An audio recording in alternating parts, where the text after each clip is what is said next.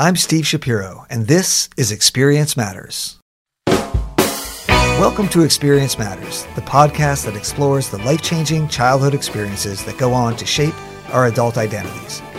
Sometimes we experience breakthrough learning in schools, but often our most profound learning happens outside the classroom, sometimes outside the school environment altogether. We'll explore these powerful learning experiences here and think about the implications for how we can reshape American schools. Education can take many forms, but whatever form it takes, experience matters. Today's episode will feature my son, Zachary Shapiro, talking about his experience doing a gap year through a program called Thinking Beyond Borders. The gap year is one of those kind of things that many students think about, but very few do. The thing that I love about the gap year, and I think that you're going to find in today's episode, is that it gets a student off of the track. We know that kids are just moving along. You go grade to grade, first grade, second grade, third grade, graduate 12th grade and head on to college for 13th grade and keep the thing going into your first job. But kids who do a gap year actually get off that track. They separate themselves, and I think this is a really important, uh, a really important distinction that a gap year offers. In the interview you're going to hear with Zach in just a moment, one of the things that I love is he talks about fear and about feeling uncomfortable, and about part of what the gap year did was encouraged him to run towards those things that made him uncomfortable because that's where the learning and that's where the personal growth happens. And the gap year, I think, is a great opportunity for kids to grow in ways that following the traditional path doesn't give them the space or the distance. Some of the things that I think recur when I talk to people who do gap years or separate themselves is that they can actually hear their own voice for the first time because they've moved outside of the educational institution and put themselves in a space where they were separate and apart and the all the voices from their teachers and the voices from their parents and the voices from their peers about what you're supposed to do get pushed aside and instead you can hear your own voice about who you are and what you really want out of your life. So, without further ado, let me take you to our interview with Zach Shapiro talking about his gap year with Thinking Beyond Borders. One of the great joys of having your own podcast is you get to choose your own guests. And who is a more exciting guest for me than my very own son, Zach Shapiro? Zach, welcome to Experience Matters. Thank you. Happy to be here. Yeah, I'm really thrilled to have you. I know that uh, there are many great experiences we could talk about, but today we're going to focus on your decision to do a gap year. And yeah. I know people talk about gap years, and, and it's one of those conversations, and a gap year can mean a lot of different things, but uh, I'm really excited to hear about your experience and for you to share kind of what that meant for you as a part of your personal growth and development. Yeah, I'm excited to talk about it. I love I love reliving it. So tell me about the kind of first ideation for you of this. When did you first think I want to do a gap year? Well, my older sister did a year in Peru while she was in high school. Spent a year of high school, you know, living and learning there. And that was kind of one of the things that inspired me first to want to travel to take i had done some you know international camps through CISV um, and had some opportunities with that, but I wanted a longer block of time to to be learning in another part of the world or learning through another culture. And so that's when I kind of started thinking about maybe using that gap year as a time to do that. Now, your sister was an exchange student. Mm-hmm. You thought about that, but you chose not to be an exchange student. Yeah, I did definitely think about it. But I I liked some of the experiences that I was having at Bexley and and you know otherwise the education I was getting here for high school, and I didn't really want to miss a year of that. Um, and I kind of viewed the gap year as a, a, space where you can just fit an extra year in. It's like a bonus year. It was like a little Easter egg of time. I feel like that I found. That's a, that's a great way to look at it. Great way to think about it. So when you first decided, okay, I want to do a gap year and I want to do something international or something uh, that's going to give me an exposure to other cultures how did you come to the decision of what to do? That must have been a, a pretty daunting task. Yeah, I mean, definitely it was and it wasn't. Um, it was in that when you start thinking so conceptually about it, it's kind of scary. It wasn't in that the program that I found, I just found through a Google search. I was interested. I started doing some Google searches, looked into some things, and I found a program that seemed like a really good fit. Isn't this just so 21st century? Uh, Google search, you find Thinking Beyond Borders, you start reading about it, and you're like, this sounds kind of cool. Yeah. Um, what about it attracted you? What I really liked about it, what I felt differentiated it from other programs that I looked at was that there was a really big focus on education, which I knew I wanted. You know, I didn't just want the year to like go and travel and have fun other places, even though that was a, a part of it. But I also wanted to be like learning through the places that I was. And Thinking Beyond Borders had a homestay element. So I was living with families from the places that I went to. It had um, a seminar element. So we were holding seminar spaces about, you know, what is international development, sustainable agriculture, education, public health. And then it had obviously the travel element. So I got to spend two months in Thailand, Guatemala, and Ghana each. So you're you're on this program for about seven months. You're you're living in three different countries. You're working in these three different areas. You mentioned the sustainable agriculture, education, and public health. How many kids were on the program? What was the nature? Uh, who who led the program? What was the nature of the experience like for you? Yeah, so it was a group of about fifteen of us with three leaders, and so we were all in homestays, but we were pretty much paired paired off for homestays. So there'd be two of us living in homestays, and every day, pretty much we would all see each other at some point. Um, we would have about three times a week. We would have seminars together where we would kind of debrief the experiences that we were having in our homestays and in our work placement, which was related to the subject areas that we were looking at in those so countries. In Guatemala, you're studying sustainable agriculture. Yeah. What kind of work experience were you having? A lot of uh, weeding strawberries. yeah, you were in the strawberry I fields. was in, in the strawberry fields forever. It felt like. um, and so, were you getting to to talk with and learn from farmers while you were out there, villagers? Yeah. Yep. So we had a few times where we got to sit down and talk with the farmers. Um, and then obviously at all of our work placements, we were with a farmer um, and working with them to, you know, do what they needed from us. And in Thailand, you were looking at education, so you were spending time in schools. Yep. So we were split off into groups of four, and we were all assigned schools um, that we went to and helped out with English teachers there, whatever they needed. And um, the school I was at was really interesting. It was kind of like a, a boarding school. It was a welfare school, so kind of like a boarding school, but for kids that can't afford school. It's sort of the opposite of how we kind think of about boarding yeah, schools. Yeah.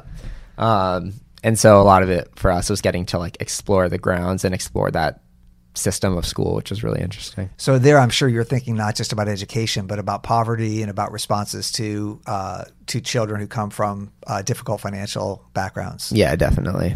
And then on to on to Africa. In, in Africa, you were in Ghana mm-hmm. and you were focused on public health. And it's funny because you were in Ghana thinking about public health before Americans knew that public health was a thing. now, now everybody has their favorite public health trading cards. You know, who's your favorite Yeah. public health figures? Back then, what did public health mean to you, and, and what was your kind of exposure in Ghana to public health?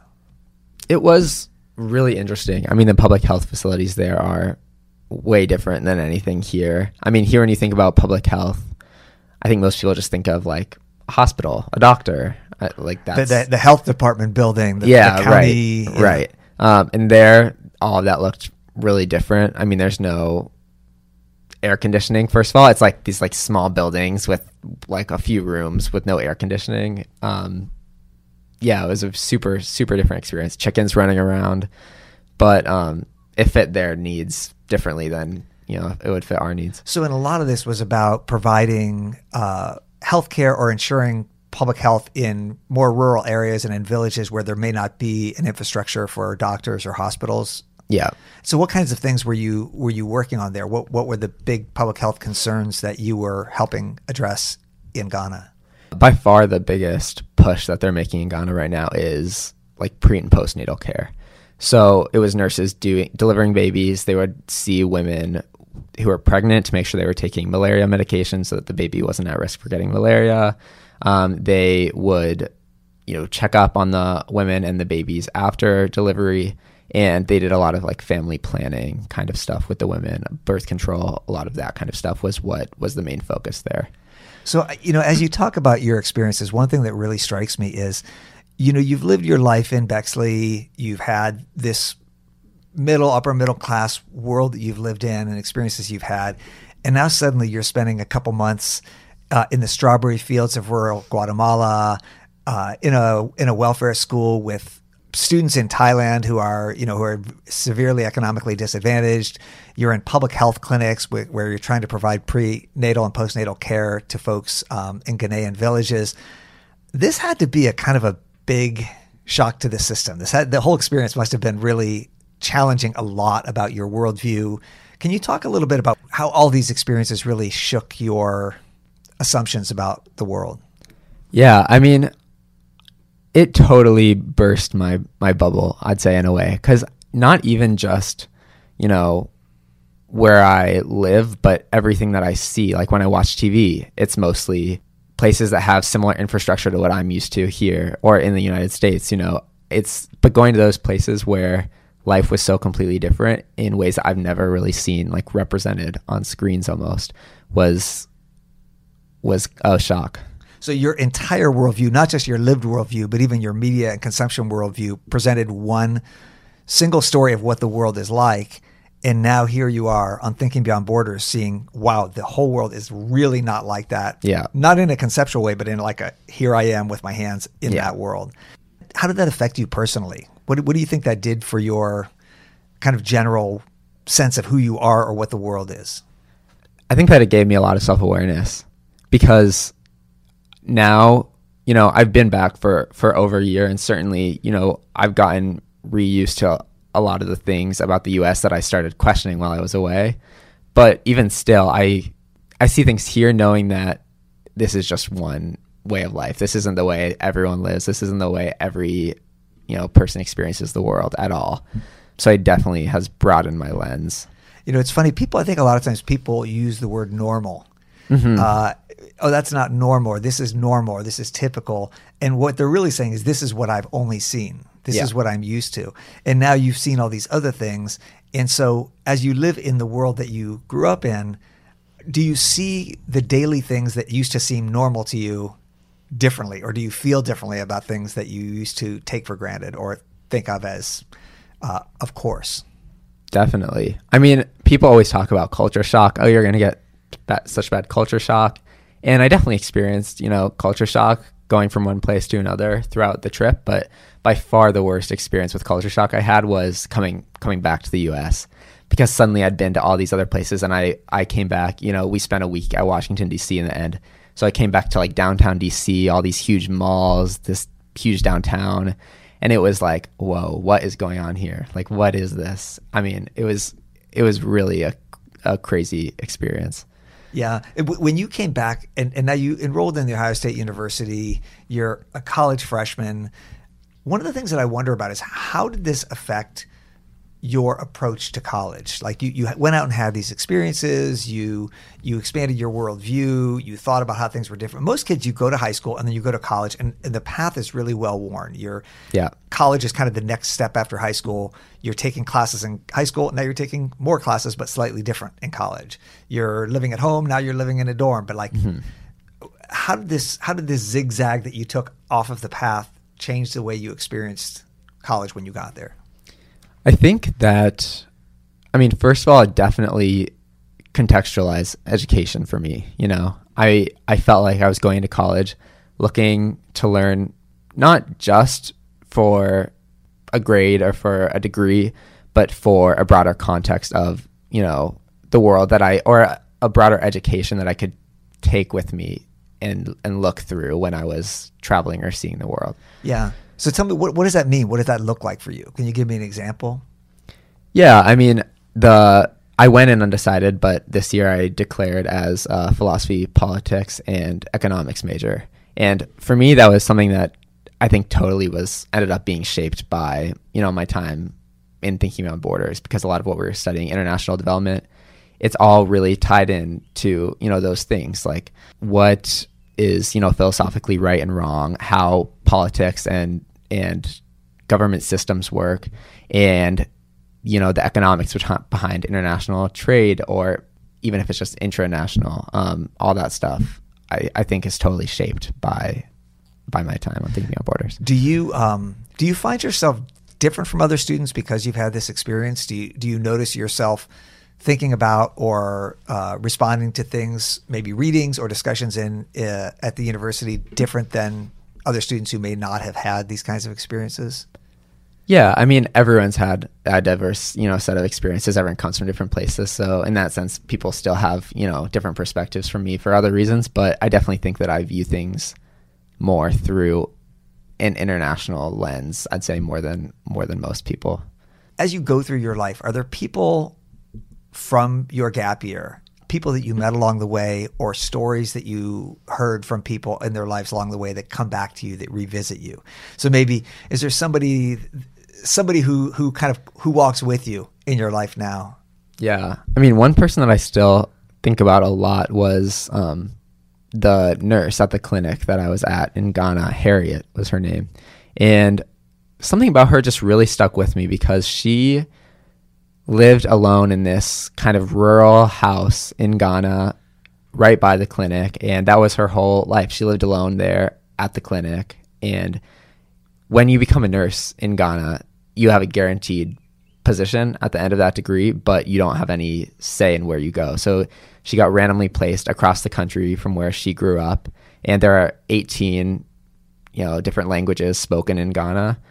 And so she was placed in a different part of Ghana where the people speak a different language.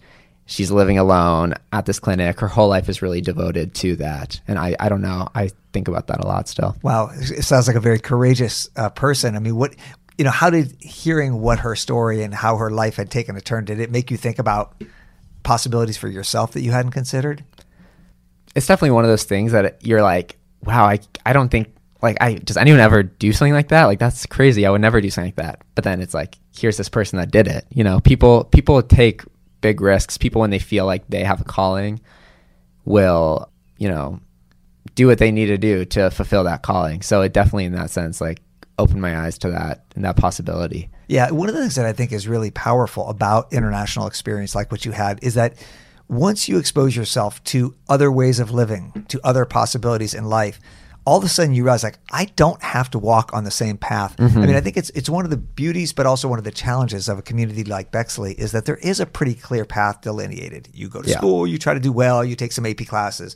You go to college, you get a degree, then you get a job, maybe in a bigger city. Then I mean, it's kind of like a lot of kids are walking the same path. Yeah, and it seems like that's what you have to do.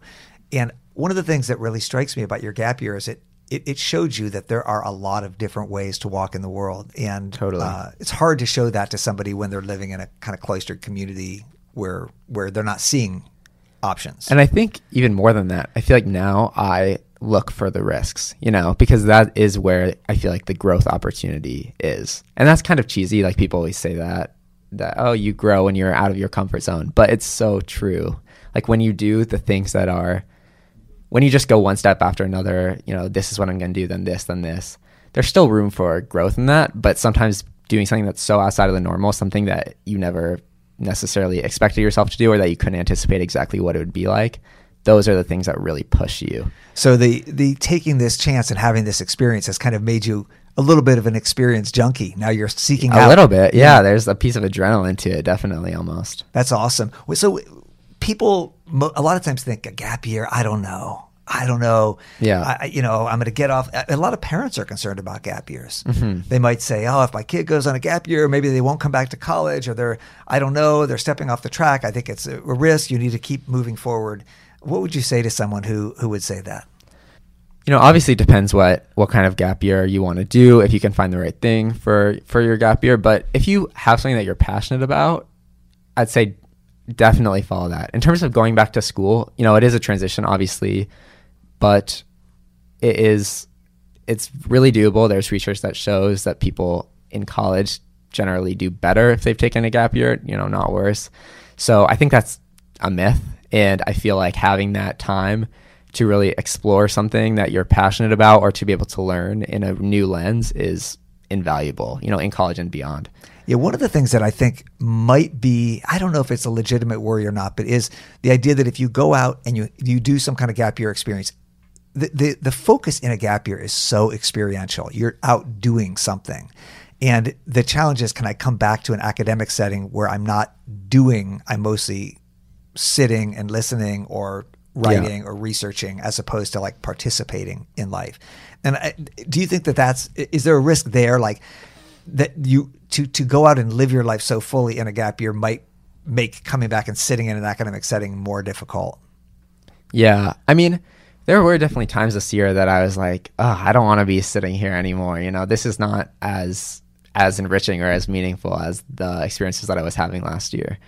But once you've gone out and you come back, sitting in a classroom, definitely the experiences that you've had shape the way that you're able to think about things in an academic space.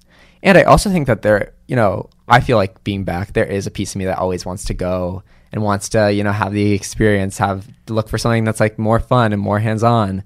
But in a way, I like that there's that piece of me now. You know, uh, sometimes it's it's not convenient when you're sitting in a classroom, but I feel like having that instinct is really valuable.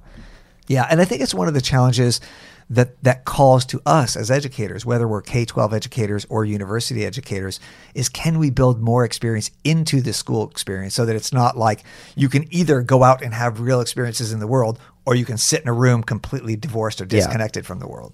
Yeah. I think a really thoughtful education program needs to say those two things have to go hand in hand. Yeah. Can we can we build powerful learning experiences into a K-12 or a college education not just let those be something you can do in the summer or something separate. Yeah. Here, you just sit in a room. Yeah, totally. Yeah, and and I, th- and I think there are great models of that. I think universities have expanded a lot of study abroad opportunities for kids. There's a lot more uh, college internship programs and and uh, and then like set up. So I think we're moving in that direction. But I think we need to continue to look for ways to make public education more experiential so that those two things can live together or so that a kid doesn't have to take a gap year to have powerful experiences yeah, they can be built into the school experience definitely. Zach, any advice you'd give somebody's thinking about a gap year? I'm not sure. I feel a little uncertain. Uh, what would you tell them? Trust your gut. If you feel in your gut that it's something you should do, or if you feel a little bit of fear when you think about it, that probably means that you should do it. That's that's my advice. You you need to follow that fear. Chase yeah, the fear. Chase the fear. Definitely. Yeah. Uh, and, and and why would you tell them? Why is it important? You know, with with that fear, with that vulnerability, is that's where the growth is. Like I said before, I think that, you know, it's just an experience that can totally change your perspective. And if you have the opportunity to do that, I, I, think you should definitely take it.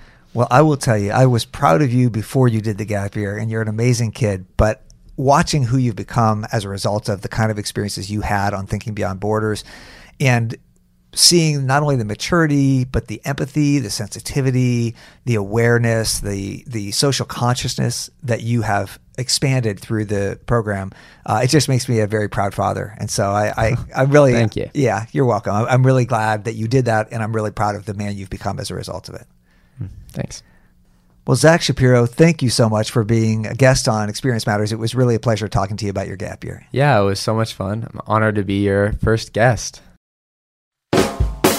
Experience Matters is recorded in Bexley, Ohio, in the shadow of downtown Columbus. Our producer and sound engineer is Ezra Lewis, a junior at Bexley High School. Our killer theme music was written and performed by Isaac Rowe, a Bexley High School graduate and current music student at The Ohio State University. Experience Matters is supported by the Bexley Community Foundation and the Bexley Public Library. My name is Steve Shapiro, and you can look me up on Twitter at Stephen T. Shapiro, or on my website at stephenTshapiro.com. Here's a secret to life that I've shared with thousands of students and, of course, with my own children.